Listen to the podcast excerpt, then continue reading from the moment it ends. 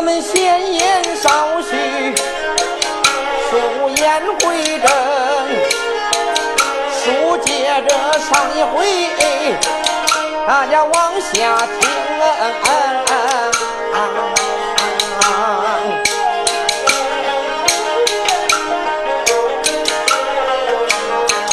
黄九龄来淮安，把父来找，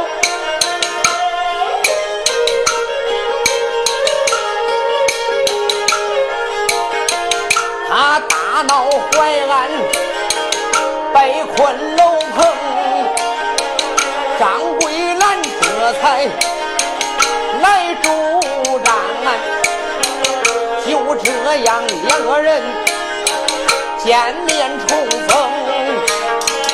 黄九龄把身世给桂兰讲，到后来张桂兰认下了那个小九龄。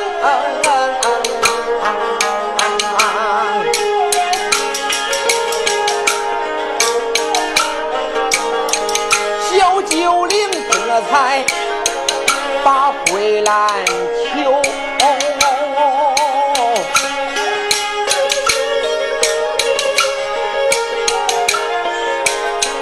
到后来张桂兰答应黄九龄。张桂兰给九龄见面，黄九龄把自己身世就介绍了一遍，张桂兰就认下了九龄。后来呀，黄九龄哀求张桂兰在自己爹面前给自己沟通一下，能认下自己母亲跟自己。后来这个九龄就说：“娘啊，你无论如何，你得想办法让我爹认下我。”想办法让我爹接我娘到在山东。孩子，你放心吧，我自然会想办法让你爹把你认下，不过你必须听我的安排。好，母亲娘，只要是能帮助我们三口团圆，你让我干啥我就干啥。好，既然你信得过我，你可敢让娘把你用绳子绑上？啊！把我绑住？绑你一绳，让你父子相认，不行吗？这……啊，你要觉得不妥，那你可以再想别的办法。这该如何是好？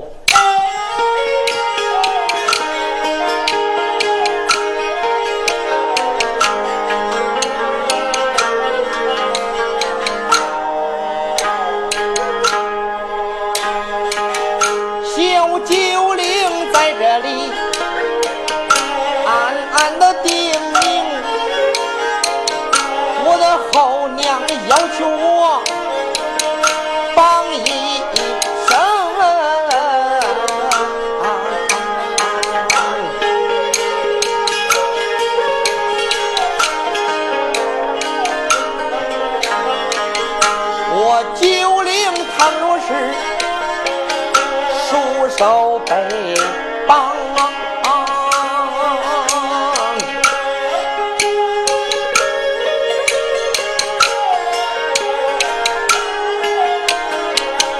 我害怕后娘把我来坑，常言道后娘打孩子，俺弟弟用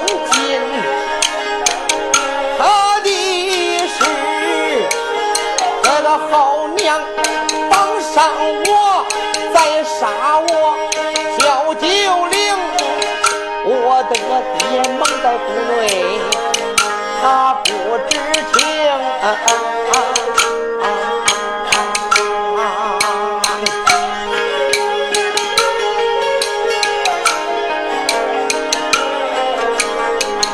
现在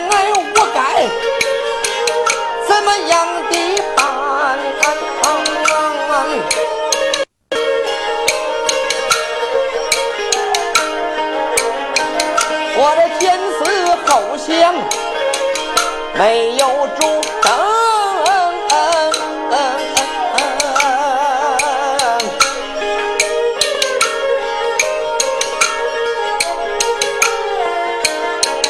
八样啊一有，又有用，倒不如我让后娘给我上当生，不如胡须认得胡子，临上榜之前我扎他几声。好，娘，孩儿我就让你帮我一生，你不怕娘生了坏心害你吗？母亲，常言说得好啊，恶有恶报，善有善报。母亲娘心地善良，你就是把孩子我给绑住，你也不会把我给害了。哎，常言说得好嘛，做后娘谁要是把孩子害了，到阴曹地府还要下油锅呀。哟，你看你这孩子，这说这话还是对我不放心呐。放心放心，哪能不放？你要放心呐是最好的。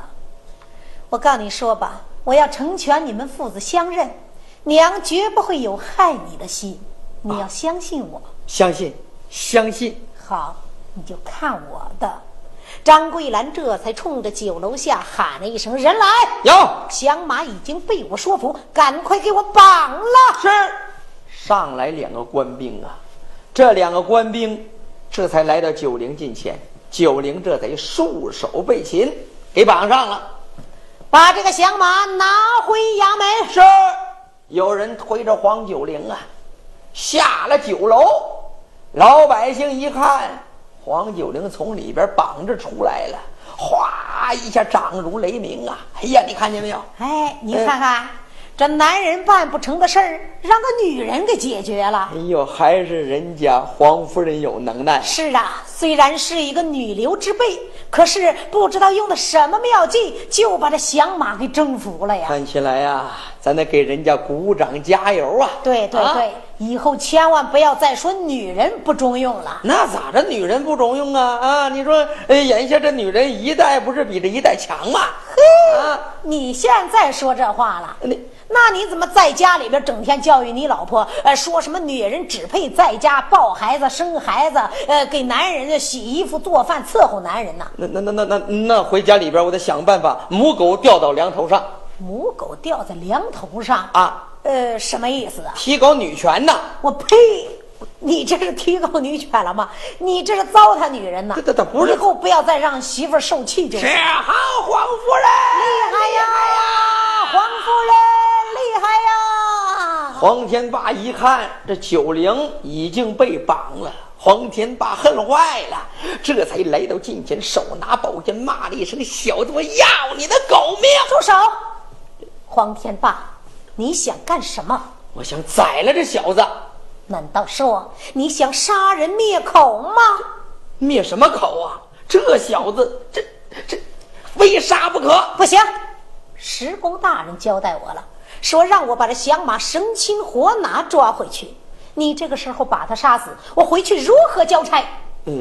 是。好，夫人，你说咋着咱就咋着。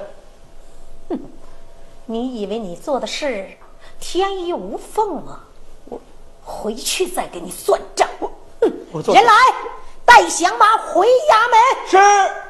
黄天霸一看这怎么回事，怎么给响马见面，这出来这是恶言冷语的。他不知道这个响马是自己亲儿子黄九龄，所以这个黄天霸呀是丈二和尚摸不着头脑，不知道怎么回事啊。这夫人为什么上会英楼，这下来脸变了，生了气了。他这才带领天罡队众弟兄也跟着要回衙门当中。就在这个时候，黄天霸这才翻飞身上来，赶快回衙回衙。这些兵这才收了，他们各自归队要回衙门。张桂兰坐在马上，不由得一阵阵生气，心中暗想：黄天霸呀，黄天霸，你把我还哭了。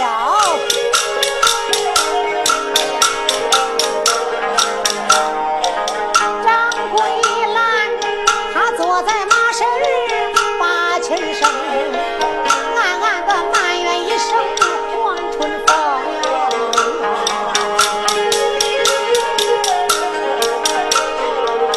我与你十几年夫妻情，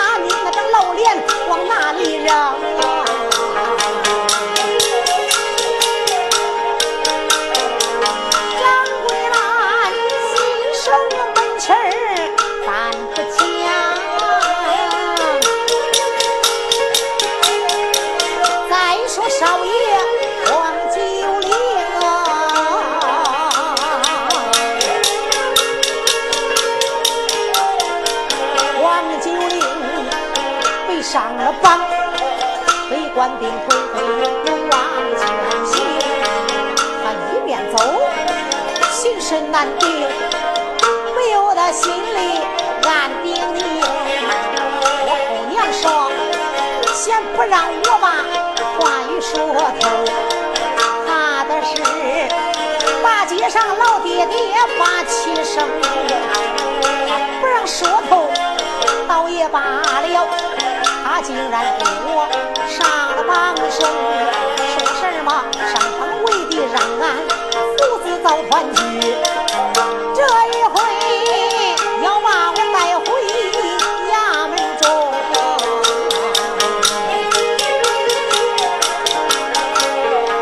也不知啊，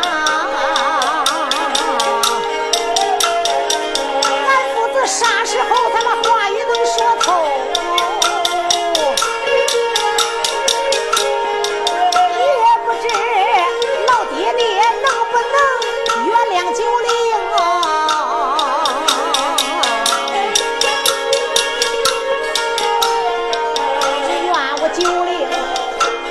是街道不该把人坑啊，只说在书里来街道，阴差阳错接着了我的福田里，到淮安又惹下这么大的祸，怕只怕倒在了衙门中，老爹爹知道更把气来生，他不认我这个二叫声。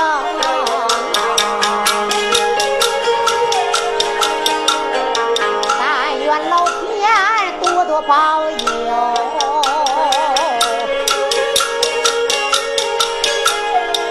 保佑着爹爹能原谅我的错一功，就令他心里害怕咱不讲。众官兵跟随着天罡队的众英雄，顺着大街往前行，一句话衙门不由二面前迎啊。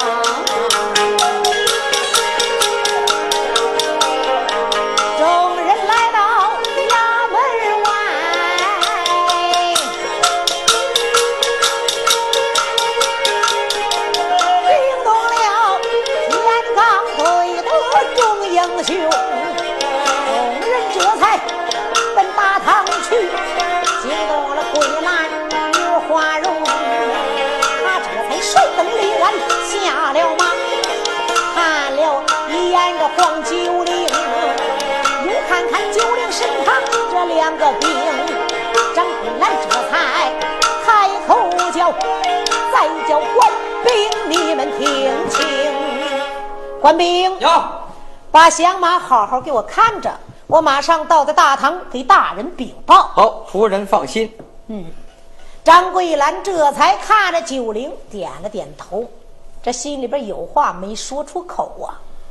这心里面想啊，待会儿倒在大堂上，该咋着说你咋着说吧，你爹会认你的。当然嘴上没有说出来，只是眼神当中传了一下，然后漫步这才张桂兰来到大堂之上，见过大人。哦，桂兰呐，我问你，会营楼缉拿小贼胜败如何？遵大人之命，桂兰已经把响马生擒活拿抓回了衙门。好，既然生擒活拿抓回衙门，那你暂时休息，我立刻升堂。是啊，大人，桂兰有句话不知当讲不当讲。哦，有什么话请讲当面。会营楼遇见响马，在我们谈话当中，我能感觉出来，这个小响马大有来头，身份不同。我希望大人审问响马的时候，要问仔细着点儿。哦，好，这个自然。你下堂去吧。那我就放心了，大人。桂兰告辞。嗯，桂兰这才倒在官宅休息。石公大人这才分飞成击鼓升堂。升堂，咚咚咚咚咚咚咚，一声吩咐啊，36天罡队这才站立两相，站班、造班、快班，这才两边抖位呀。石公大人一拍惊堂木，人来，在带响马。是，带响马。带响马，带响马！众人声声喊喝，有人这才推着九龄要上公堂。黄九龄忍不住一声长叹，叫了一声天哪！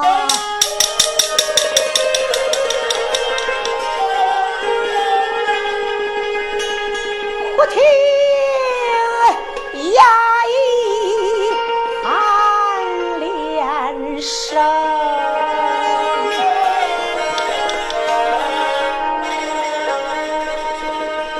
生堂下走来黄九龄，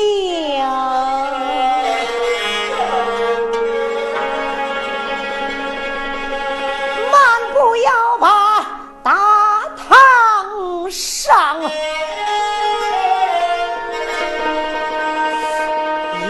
不知老大人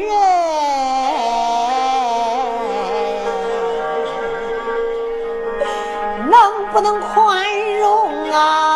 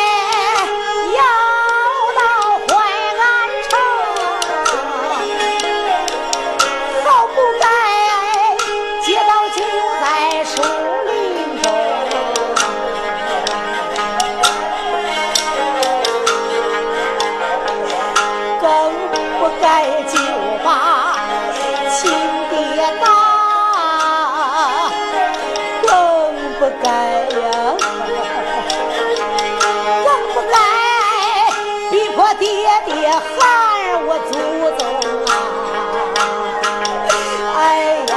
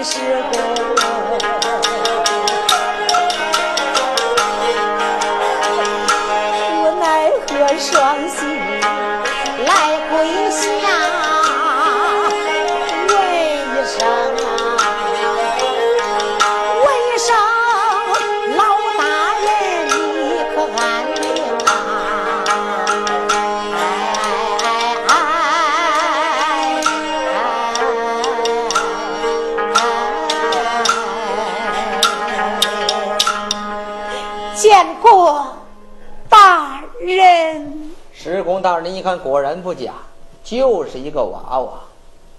你就是大闹淮安那个飞贼响马。正是。不，大人，我不是飞贼，我也不是响马。好，是与不是，本官自有公断。你见到老夫抬起头来。大人，我有错，我有罪，不敢抬头。恕你无罪。见大人。嗯，石公大人这贼看了看黄九龄，他又看了看旁边的黄天霸，看了看黄天霸，又看看这个小九龄啊，心中暗想，怎么跟黄天霸长得这么一样啊？哦，娃娃，大人，我来问你。你小小年龄应该读书练武，你有这么高的武功，应该为国尽忠，而你不该树林劫道，竟然大闹淮安。我问你家住哪里，姓字名谁，你爷爷是干什么的，你爹妈是怎样教育你的，为何给官府作对？大人，我并非要和官府作对，其实我是事出有因呐。好，既然事出有因，那你就说出来家乡居住到底怎么回事。如果你说出原因，本官可以从轻发落。大人，你听啊，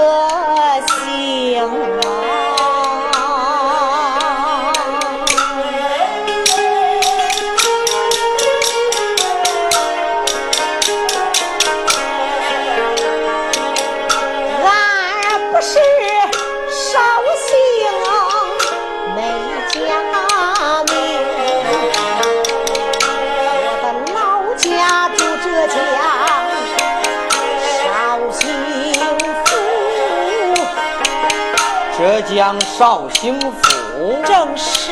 哎呦，这跟黄天霸还是老乡啊！你住在哪座村庄？家住浙江，就在绍兴府。黄家楼上有那个门厅，石大人闻听打了一愣，看看了黄天霸黄春风，他跟着黄天霸住在一座村内。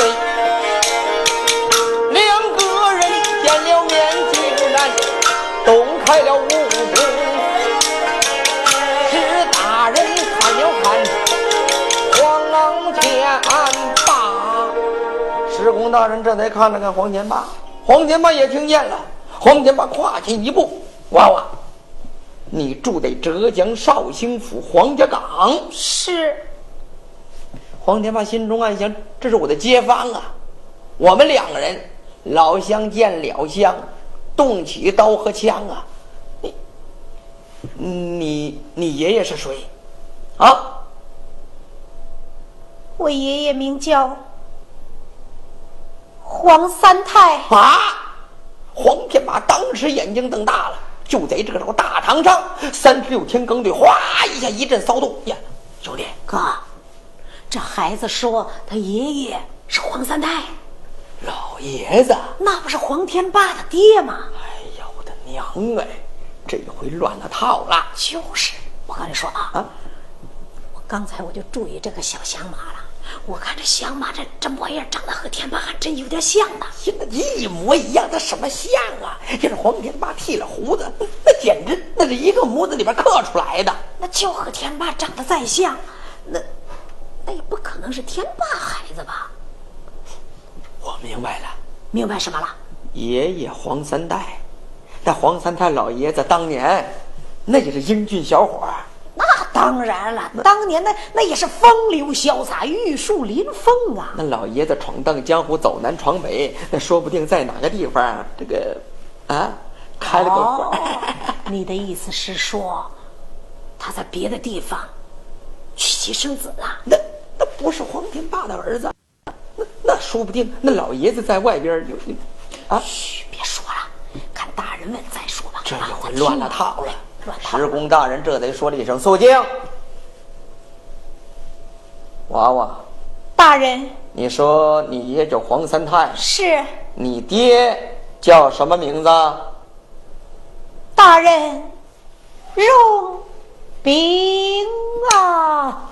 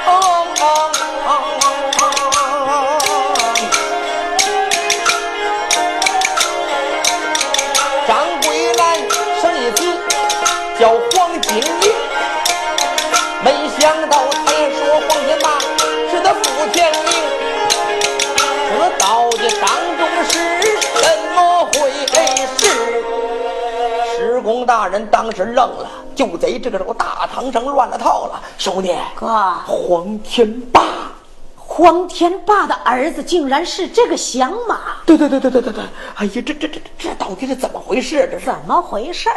还能怎么回事啊？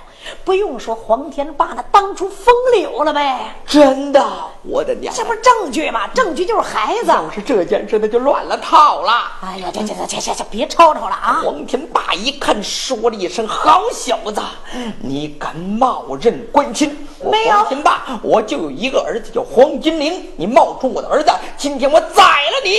黄天霸这在望伤就床，施公大人一摆手：“且慢。”大人，不要听响马一面之词，他乃是栽赃陷害我黄天霸，我要杀了他。黄天霸，大人，是与不是，本官自有公断。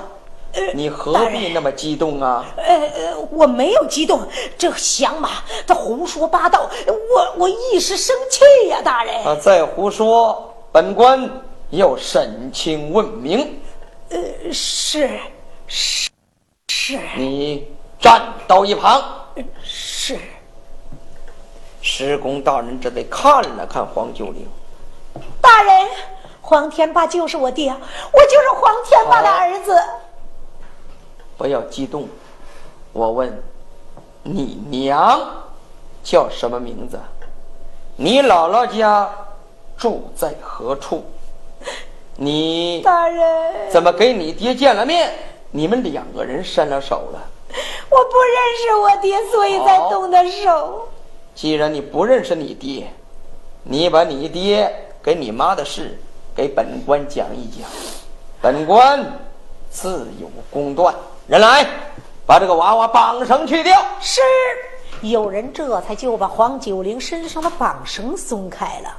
黄九龄这才说到：“大人。”好，同时讲来。不闻其爹娘的故事倒也罢了，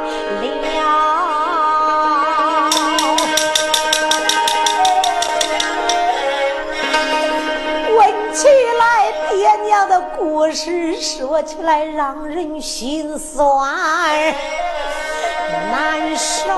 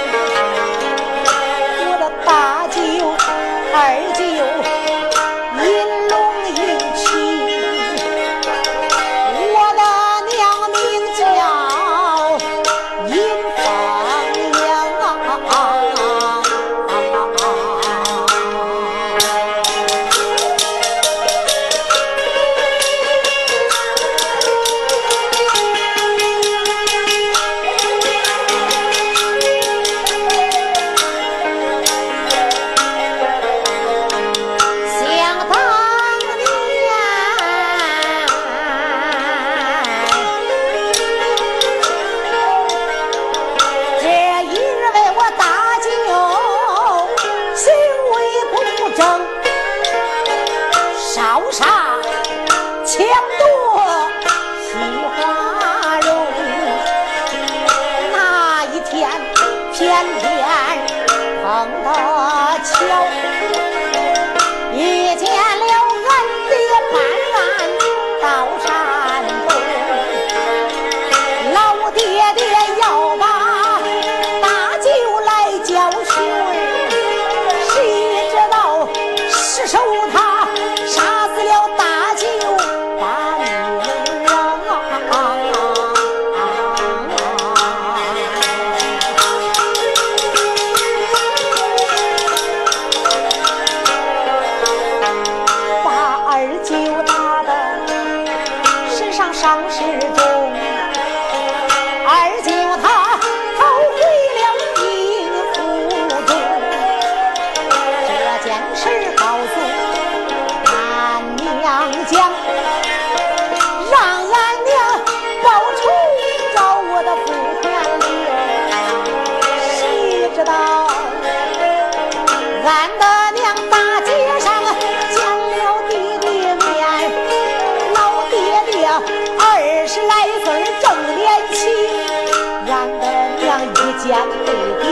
生了爱慕情啊，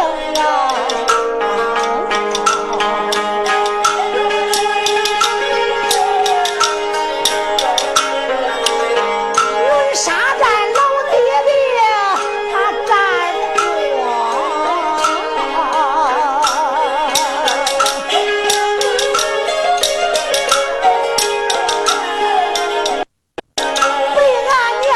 生气拿回府中。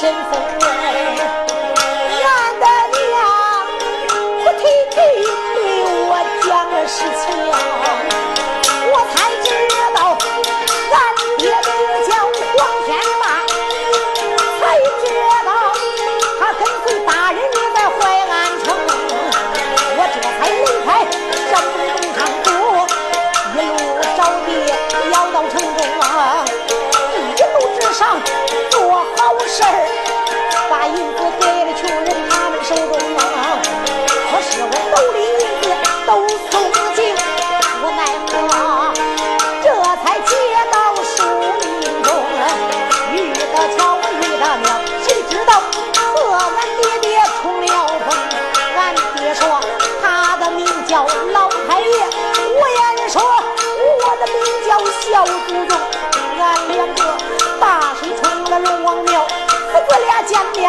没人情，我把俺爹来打败，俺抓个头上几个窟窿，我还逼他给我跪在树林内，喊了我三声小祖宗，气着俺爹他的妈，拿着爹爹进城，这才来到淮安城，吃饭就在酒楼中，谁知道爹爹是响马兵，要不是俺的娘她来到，就令俺在府中梦。我这才听了一娘话，来到你的大堂厅。大人呐、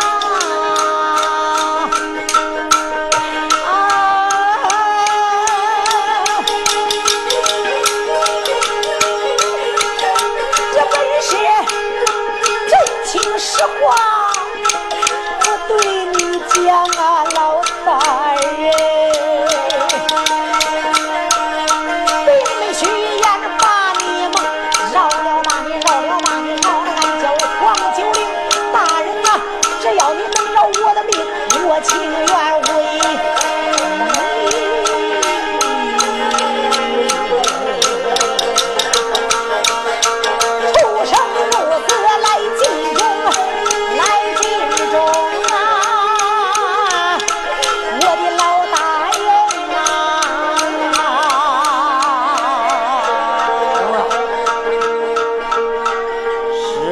大人这才从头到尾都听了一遍，所以在九龄说这番经过的时候，那大堂上可以说一点声音就没有，36天罡队也都听见了。眼下这个黄天霸张口结舌，浑身出汗，低着脑袋，心中紧张，心中暗想：这可咋着办？这施大人一看黄天霸现在这个表情，就知道这孩子说的绝对这个事儿是真的，不是在编瞎话欺骗我呀。施公大人面沉似水，说了一声：“天霸啊，有。刚才这孩子说的话，你听见了吧？都听见了。你当如何解释这件事？这，我问你。”黄九龄这个名字可是你当年给孩子留下的，你可认识尹家堡的尹凤英？让我如何是好？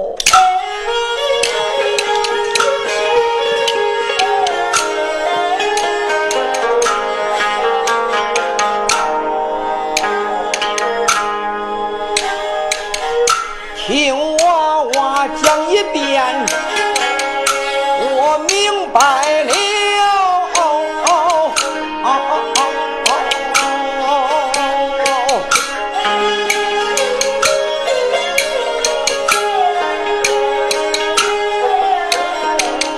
这就是我的二将生，我要是当场把儿来认，想一想我当年没有给大人说实情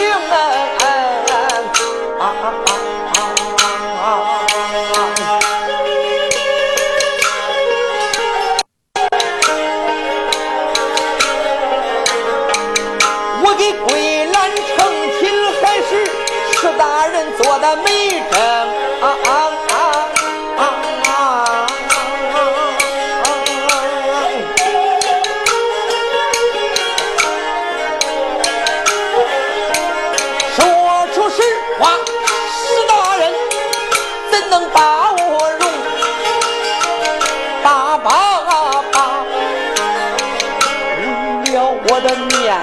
活命，我可不能说实话，我只有一会儿一会儿往前蛮红，往前把八呀一游，游。黄天霸一看，眼下我可不能说实话，说了实话，石公大人能饶我吗？我给桂兰成亲还是石公大人做的媒人呢，这大媒人给人家保了个二房，施公大人面子也过不去。眼下我只能蛮哄一会儿是一会儿，蛮哄一阵儿算一阵儿啊！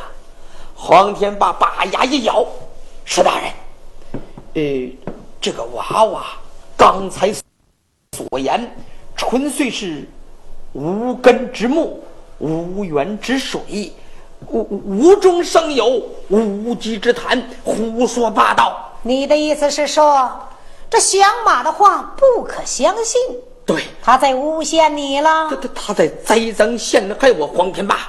哼，好，那本官倒要问上一问，这个响马为什么要诬陷你？为什么呢？